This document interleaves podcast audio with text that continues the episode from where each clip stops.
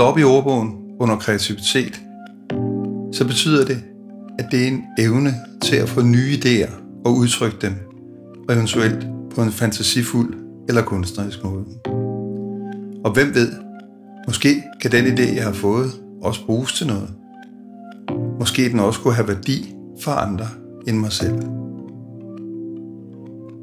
Når man får idéer og er kreativ, så foregår det altid inde i en kontekst, og den forholder sig ret konkret til den.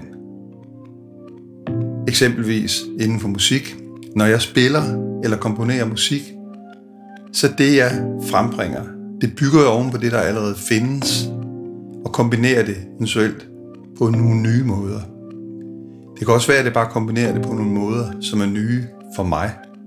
Men det er sådan set også i orden. Hvis man skal arbejde med de her ting i en undervisningssammenhæng, så kommer man ind i det, der hedder kunstneriske læreprocesser, og som man også nogle gange kalder æstetiske læreprocesser. Og det er det, der handler om, når noget, man har sanset, eller følt, eller oplevet, skal finde et udtryk og bearbejdes gennem et medie, for på den måde at blive frisat fra den person, som har lavet den. Så spørgsmålet er, hvordan man egentlig arbejder med mennesker i den her sammenhæng. Kan man gøre noget for at befordre processen? Kan man gøre andre mennesker mere kreative? Det er jeg taget til Nørres Nede for at spørge forfatter og underviser i meditation og kreativitet, Peter Hø om. Og det tænker jeg, han kan være med til at kaste lys på. Så jeg er nysgerrig på, hvordan han arbejder med det i sin praksis. Altså med, med kreativitet, så er det jo sådan, at øh, det er først og fremmest noget, man gør. Mm. Og øh, dybest set, så tror jeg, det er et mysterium. Så det betyder, at man skal ikke have for høje forventninger om at kunne nærme sig kreativiteten ved at tale om den, eller ved at teoretisere om den. Mm. Man har fra de sidste 100 år en lang række øh, forskningsmæssige forsøg på at nærme sig kreativiteten. Og det, det har jeg kigget lidt på, og der, der er meget lidt af det, der giver mening for mig. Mm. Fordi at der er ikke mange af de forskere, der selv er særlig kreative. Så kreativitet er noget, man gør, eller noget, man er. Det er en, det er en tilstand, det er en helhedstilstand. På den måde kan det minde for eksempel om kærlighed.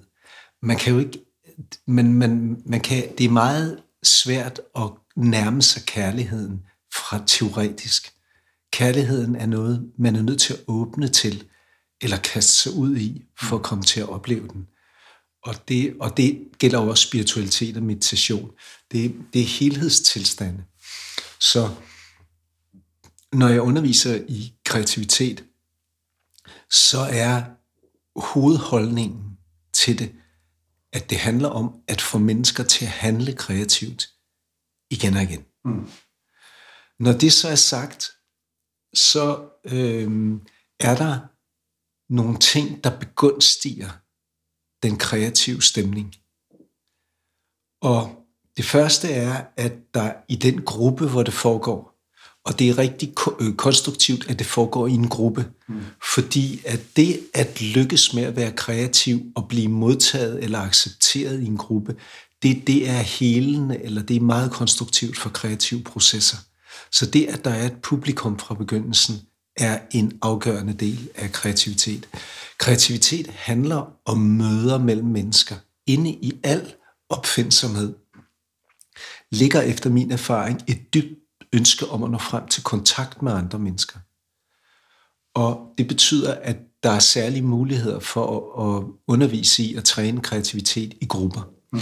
Så det første handler om at tilvejebringe en atmosfære af afspændt hjertelighed i den gruppe. Og at prøve at etablere et rum, der er så fri af vurderinger som muligt. Det der kreativitet er et naturligt naturligt strømmende i alle mennesker.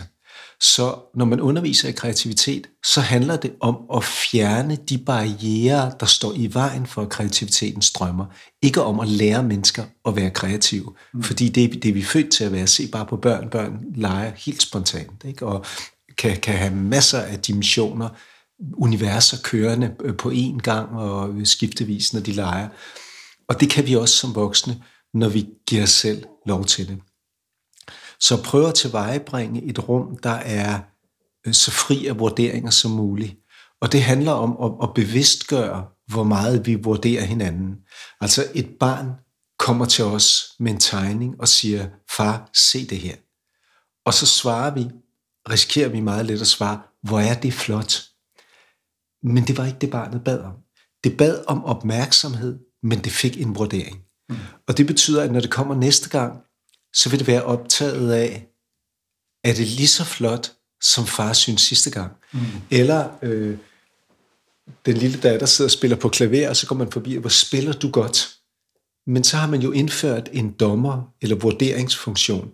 Hvis jeg nu i stedet for havde sagt, jeg nyder sådan, når du spiller, så havde jeg tilkendegivet en, en anerkendelse af situationen, men jeg havde ikke indført et vurderingssystem og prøve at bevidstgøre det i en gruppe, som skal arbejde kreativt, hvor meget vi vurderer hinanden unødigt. Mm.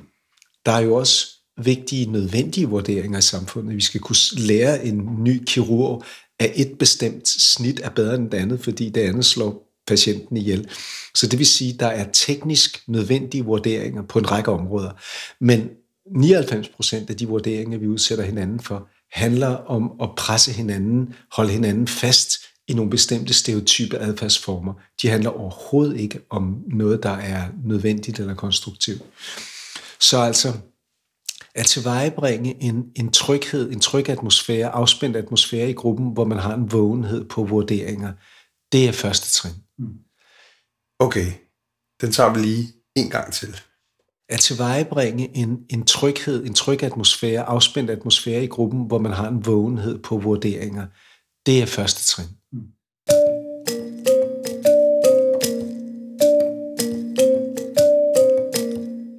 Det næste trin, det er så at forstå, det har noget at gøre med, hvad, hvad, hvad, hvor strømmer kreativiteten fra. Sådan som jeg ville formulere det, så kommer der ikke noget kreativt fra den almindelige personlighed overhovedet. Filosofen Ville Sørensen, han sagde, det er ikke muligt at tænke eller tale sig til noget som helst nyt, fordi sprog og tanker, de kører bare øh, cirkulært i et bestemt vandret niveau. Al kreativitet kommer udefra, altså fra, ud, fra et sted uden for normalbevidstheden. I en spirituel sammenhæng, så vil man sige, at det kommer fra den højere vågenhed. Øh, og så kommer den ind i personligheden og brydes, ligesom hvidt lys, der kommer ind i en prisme, og så brydes den i den pågældende personlighed, og så får den et specifikt personligt udtryk, men den kommer udefra. Mm. Så det betyder, at når man åbner sig til den kreative strøm, så åbner man sig til et sted, der ligger uden for den normale virkelighed. Og det er kolossalt provokerende. Og det er det, der gør, at kreative processer er så enormt udfordrende og vanskelige.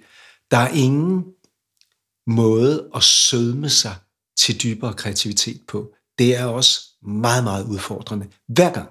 Fordi at man skal åbne uden, ud, ud over sin komfortzone og ud til noget, der ligger uden for den almindelige personlighed. Mm. Og det er jo selvfølgelig også derfor, at det er så attraktivt. Fordi når det lykkes for et menneske, ikke? når du improviserer, og jeg får lov, det har jeg jo haft lov til, Torben, og nyt, nyt en hel del gange. Mm. Når, jeg så, når jeg så får lov at nyde det, så, får jeg, så kommer jeg jo ind og sidde i din simulator, i, dit, i din uh, tivoli forlystelse, musikalske tivoli forlystelse, og får turen med. Fordi du laver arbejdet med at åbne udad til, og så kan jeg få the ride mm. på, på din kreativitet. Det er, jo, det er jo det, der gør det så attraktivt at få lov at nyde kreativ øh, altså kunst. Så, så øh, når, den, når den trygge vurderingsfri stemning er tilvejebragt i gruppen, så skal man vide, at det, der kommer nu, og det skal man sige til mennesker, det er, hver gang vi gør det her, så åbner vi ud i det ukendte. Hver gang. Mm.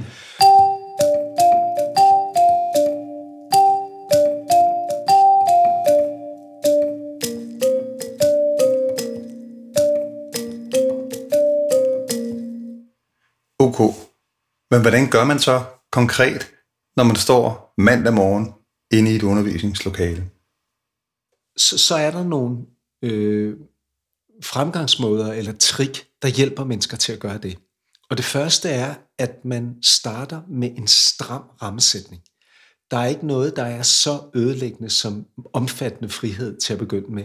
Så at give mennesker meget stærkt bundne opgaver, altså hvor, hvor de skal løse noget helt enkelt, og at give dem en stram tidsramme. I har nu to minutter til at lave et eller andet. Mm. Altså jeg kunne for eksempel sige, øhm, jeg, jeg kunne have en gruppe, og, og, og kroppen spiller en stor rolle for, for mig, når jeg underviser, og jeg tror, at kroppen spiller en stor rolle i alle kreative processer. Mm. Det er meget vigtigt, at de ikke kører op i hovedet og bliver mentale. De, de er for altid forankret i kroppen og kroppens energisystem.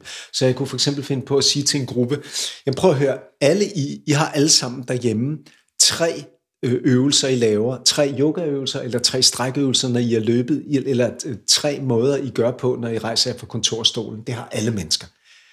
Lav dem nu og vis, gå sammen tre og tre, vis hinanden jeres øvelser, jeres øvelser. Det er det første, jeg gør.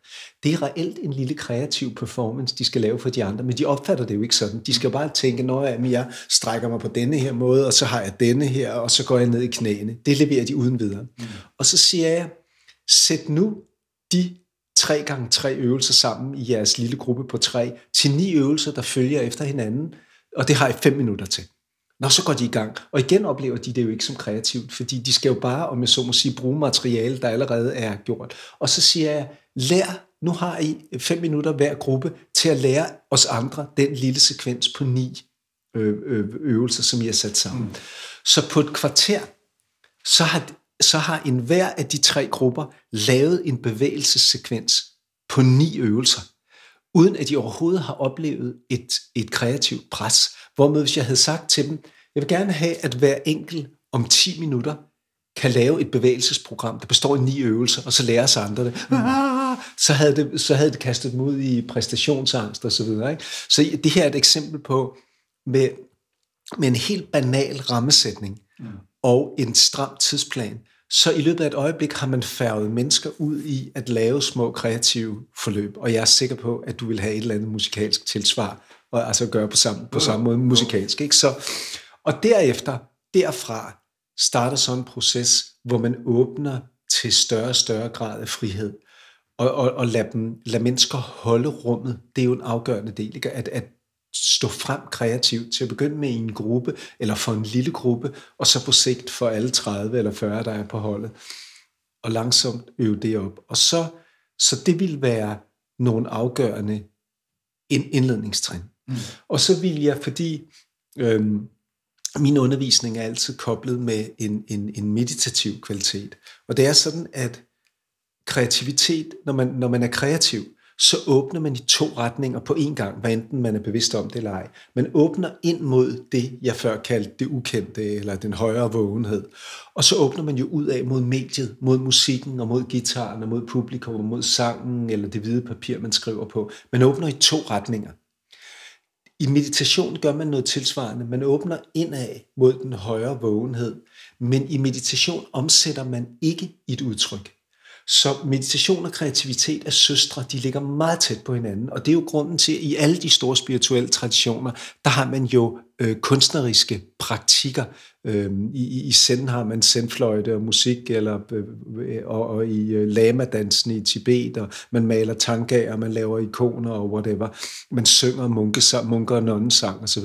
Det, det er fordi kreativiteten er en særskilt kanal ind mod, mod det spirituelle. Hvis man forstår, at den er åbnet i to retninger, indad mod øh, det, det spirituelle og udad mod udtrykket. Så jeg vil så også altid træne mennesker i en gang imellem at stoppe op og slippe udtrykket, når man ligesom har fået det varme vand til at løbe, og den kreative, de kreative flow er etableret, så stop mennesker et øjeblik og så sige, og prøv at mærke indad, hvor kommer det her fra?